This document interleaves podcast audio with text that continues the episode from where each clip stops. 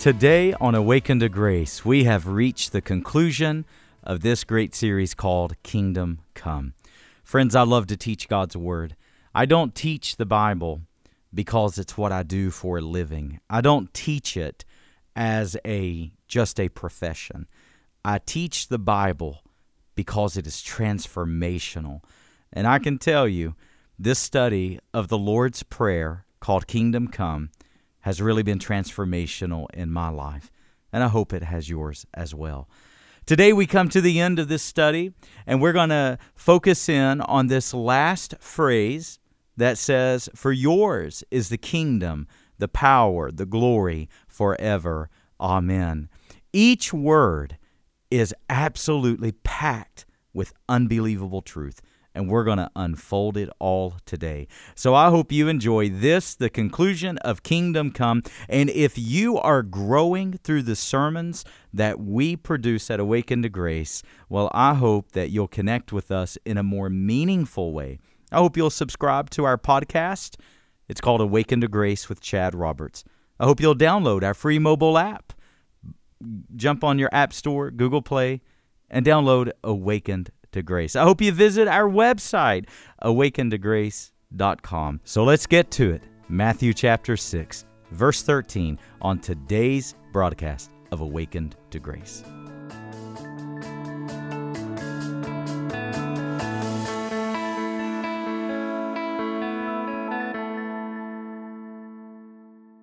Now, this section is difficult.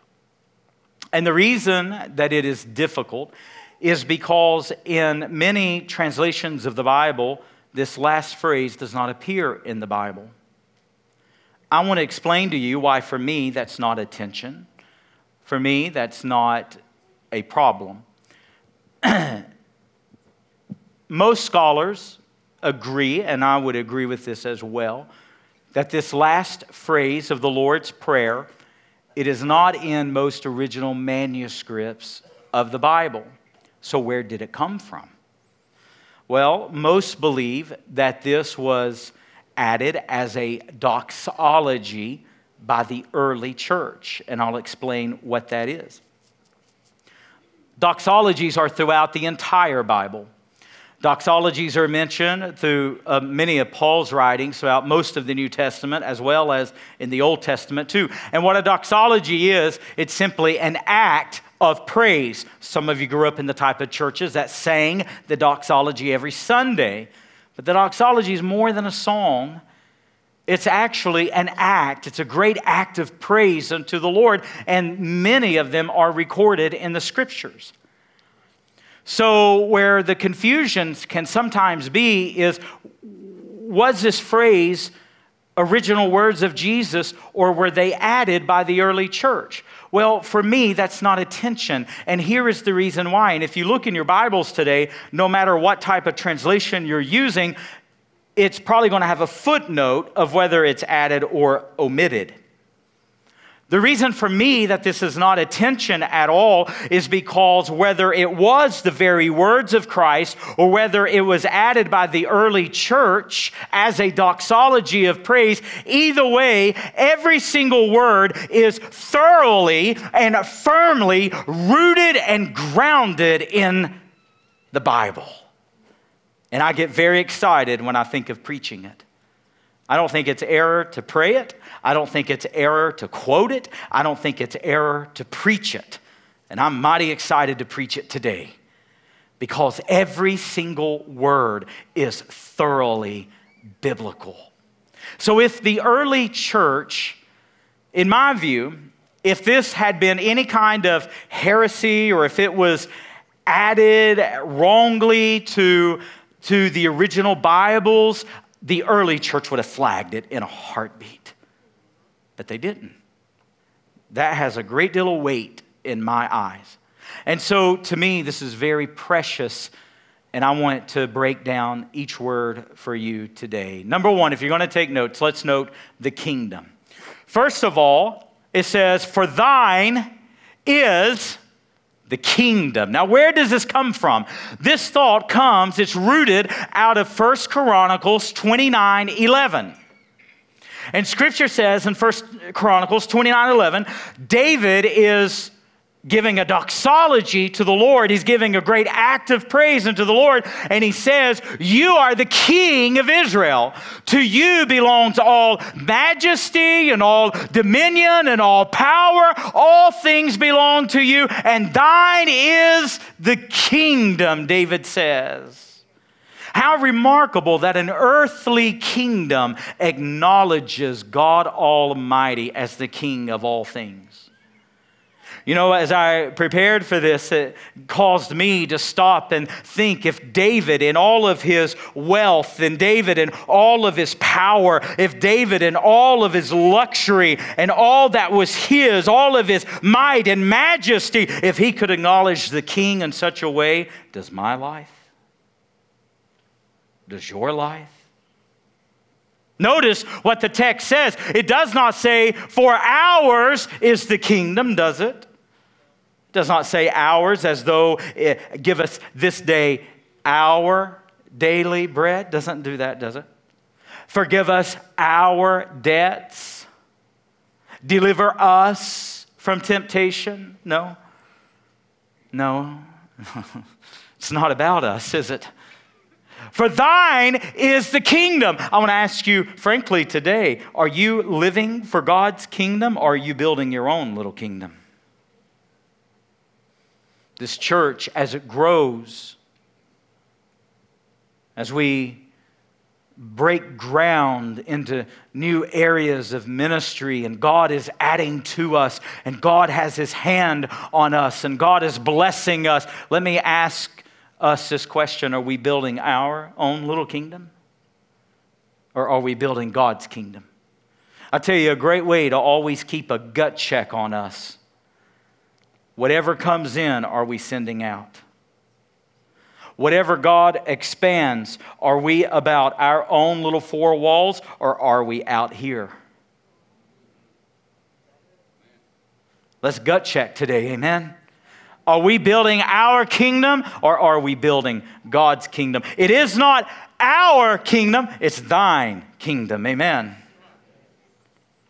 We want to be about our Father's business. And here's what I appreciate about ending the text this way. Here's why I love this phrase is because the first verse, I believe verse 9 of chapter 6 of the Lord's prayer, the first verse is going to tell us, "Our Father who art in heaven, hallowed be thy name." And listen, the kingdom belongs to our Father. Listen, now say amen if you're with me right now. The kingdom belongs to our Father. And listen, all throughout the Lord's Prayer, it is a great reminder God is our Father, we are His children. And you know what Luke 12 36 reminds us?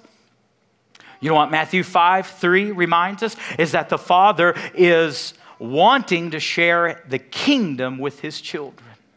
Friends, that means we are an heir of God and we are a joint heir of Jesus Christ.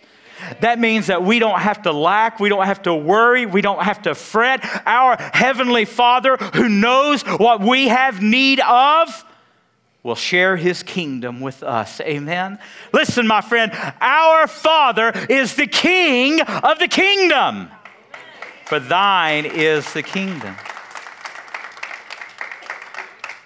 So, why do we worry? And why do we fret? And why do we sorrow? And why do we fear? When our Father is the King of his kingdom. For thine, it belongs to him. Amen. Number two, note this word power. Oh, what a beautiful word, power. There are two Greek words for power in the original text, and the first Greek word would mean a legal right. So, for example, where Jesus said, where the gospel says in John 1, uh, he came to his own, his own received him not, but to as many as did receive him, to them gave he the power to become the sons of God. Or another word for that is, to them gave he the right. You understand? It's a legal right. We legally belong to Jesus Christ. Amen. Colossians 2:14. When he died on the cross, the Bible says that he took our sins and the record of our debt and he nailed it to the cross with all of its legal demands. We legally belong to Jesus. That's that power. But there's a second word for power in the New Testament, and it's the one that's used the most frequently. And the Greek word for it is dunamis. And what a great and a beautiful and a wonderful word it is.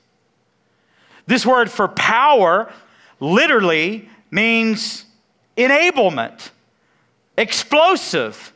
It's where we get our English word dynamite. Do you want a quick little history lesson? How many of you love history? How many of you raised your hands? Because you know I'm blind. I bet several of our guests just raised their hand. I can't see a one of you. You know, the beauty of having a blind pastor is you cannot be here for weeks and then talk to me, and I have no idea. No, don't do that. The Lord knows, amen. can, can I just give you a fun little history lesson? I love history. Let, me just tell you real quick where, where this uh, dynamite comes. Ever heard of Alfred Nobel? Ever heard of the Nobel Peace Awards? Well, do you know Alfred had an opportunity that most of us will never have? Alfred read his own obituary. Alfred was the man, he was born in Stockholm, Sweden in 18, I think, 35. You can fact check that.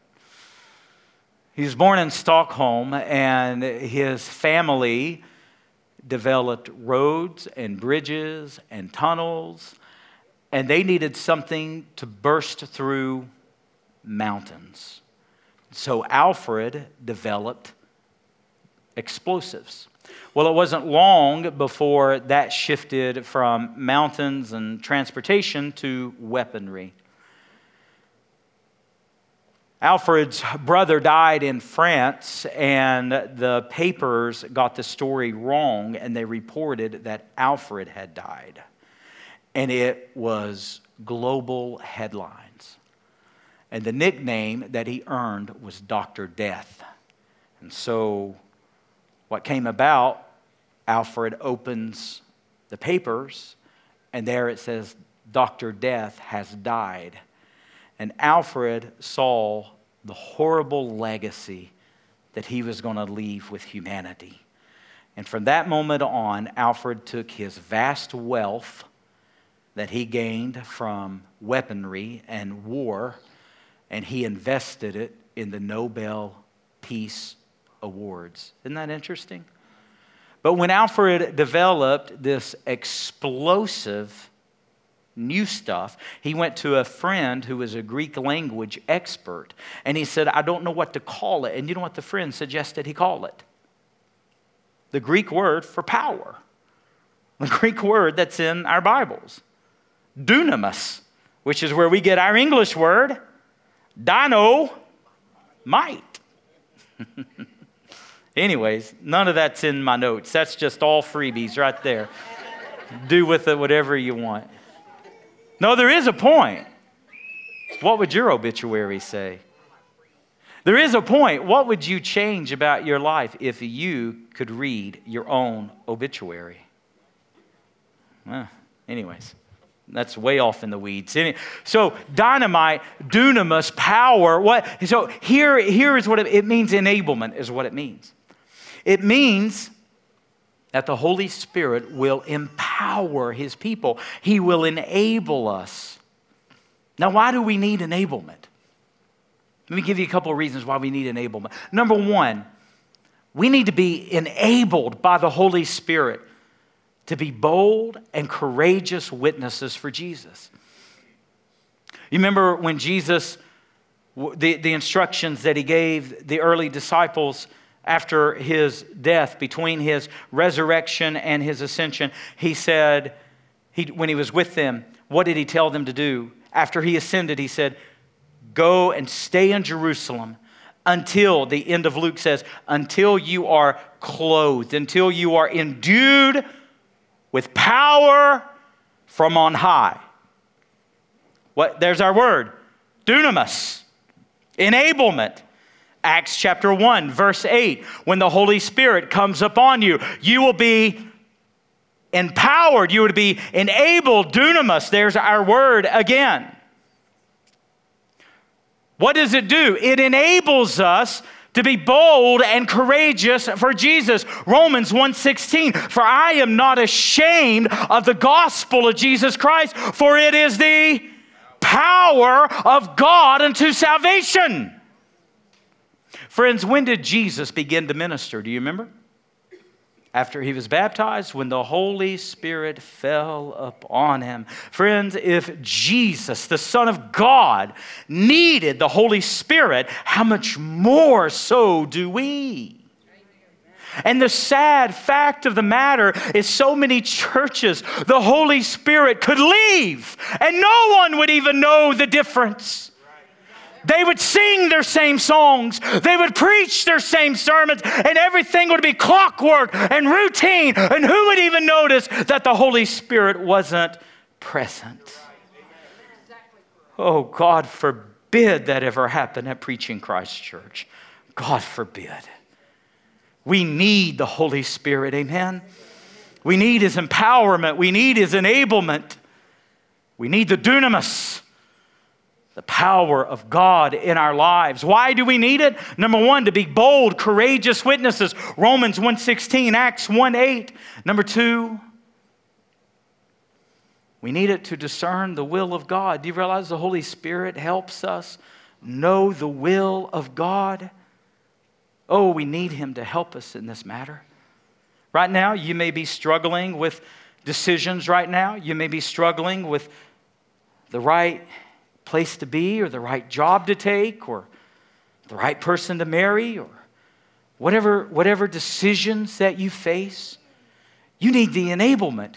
You need the discerning power of the Holy Spirit. We need the Holy Spirit to overcome fear. What fears are in our life right now that if we had more dunamis, more power of the Holy Spirit, more enablement of the Holy Spirit? 2 Timothy 1 7, we've not been given a spirit of fear, but of what? Dunamis, power, love, and sound mind, or self control, or self discipline. That's what we've been given by God. Amen not a spirit of fear, but of dunamis, power. We, listen, friends, if Jesus needed the Holy Spirit, oh, how much more so do we? So let me ask you a question. For thine is the kingdom, and thine is the power, the dunamis. Let me ask you a question. What is the Holy, what could the Holy Spirit enable you for in your life right now? Oh, see, my, I needed my water. What could the, I mean, my lid, sorry. What could the Holy Spirit enable you for right now? Maybe it's an enablement to forgive someone. Maybe it's an enablement to live at peace with people who's causing trouble in your life. Maybe it's an enablement to walk through a fiery trial at the moment. Maybe it's an enablement to stand up under temptation right now. Maybe it's an enablement to make good decisions right now. Whatever you need right now, listen, the Holy Spirit will enable you. The question is are you inviting it? Are you seeking it? Are you longing for it? Are you tarrying for it? Are you waiting on it? What did Jesus say? Go to Jerusalem and wait until the Holy Spirit has come upon you. One of the greatest lessons I ever learned in my pastoring career. I've been a pastor for 20 years now. And one of the greatest lessons that I ever learned, you know, Sunday mornings, we're very particular and, you know, everything is, is you know, we, we meet through the week, we pray about what God wants, we know what songs we're singing, I know the text, and, you know, where I'm blind, I have to give so much enormous preparation to the day, and, you know, normally we know well what Sunday will look like. And then some, you know, you have some days like today where God just did what God wanted to do, and we step out of the way. But on a normal Sunday, we, we know, you know, from point A to point Z what, where we're going. Four years ago, God led us to start a Tuesday night prayer meeting. And you know what the Lord told me? Scariest thing I've ever done in my pastoring. The Lord said, You're not to plan a thing.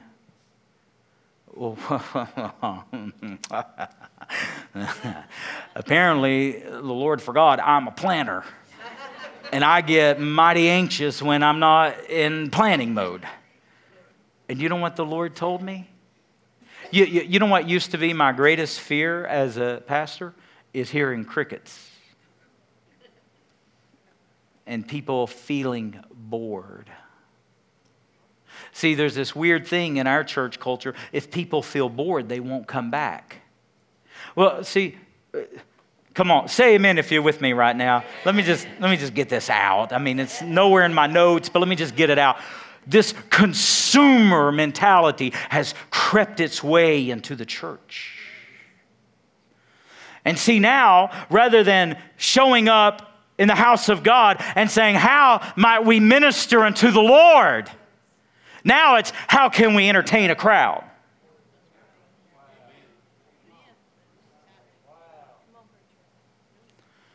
And so the Holy Spirit said, Here's the plan for Tuesday night prayer meeting. There is no plan. You will wait for the Holy Spirit to come. Well, Lord, what if nothing happens? Then you wait. What if it feels weird? Then you'll wait. What if it gets awkward? Well, then you'll wait. the Lord's like, How many ways can I say it? You will wait. Friends, oh, what a word for somebody today. Some, listen, you may be frustrated because it feels like God is not answering your prayer. But let me tell you, God is in the waiting. He's in the waiting. Learn to wait on the Holy Spirit. And let me tell you, Sundays are good, but Tuesdays are great. You know why? Because we wait. We wait we wait. Have you learned how to wait on God? Say, Chad, why is it so important? Because there's dunamis, dynamite, power when you learn to wait on God. Number three, the word glory. What's he mean by this? Well, now, oh, I love this. Follow the logic here. So if the kingdom is my priority and I'm living I'm living for the kingdom. Matthew 6:33. I seek first the kingdom of God and his righteousness. And I'm not worried about everything else in life. I'm not putting things first and God last. No, I'm reversing it. I'm putting God first and things last. And I'm living for the kingdom. And then what happens is, as I'm living for the kingdom, then I began to feel the enablement of the Holy Spirit. Uh, the Holy Spirit personalizes the kingdom to me, He makes the kingdom real in my life. And I'm finding myself enabled by the Holy Spirit. I'm living with His fruit. I'm living with His power. I'm living with His sensitivity. I'm living with His intercessions. I'm living and I'm walking in the Holy Spirit. Amen. And you walk according to the Spirit, you'll not fulfill the lust of the flesh.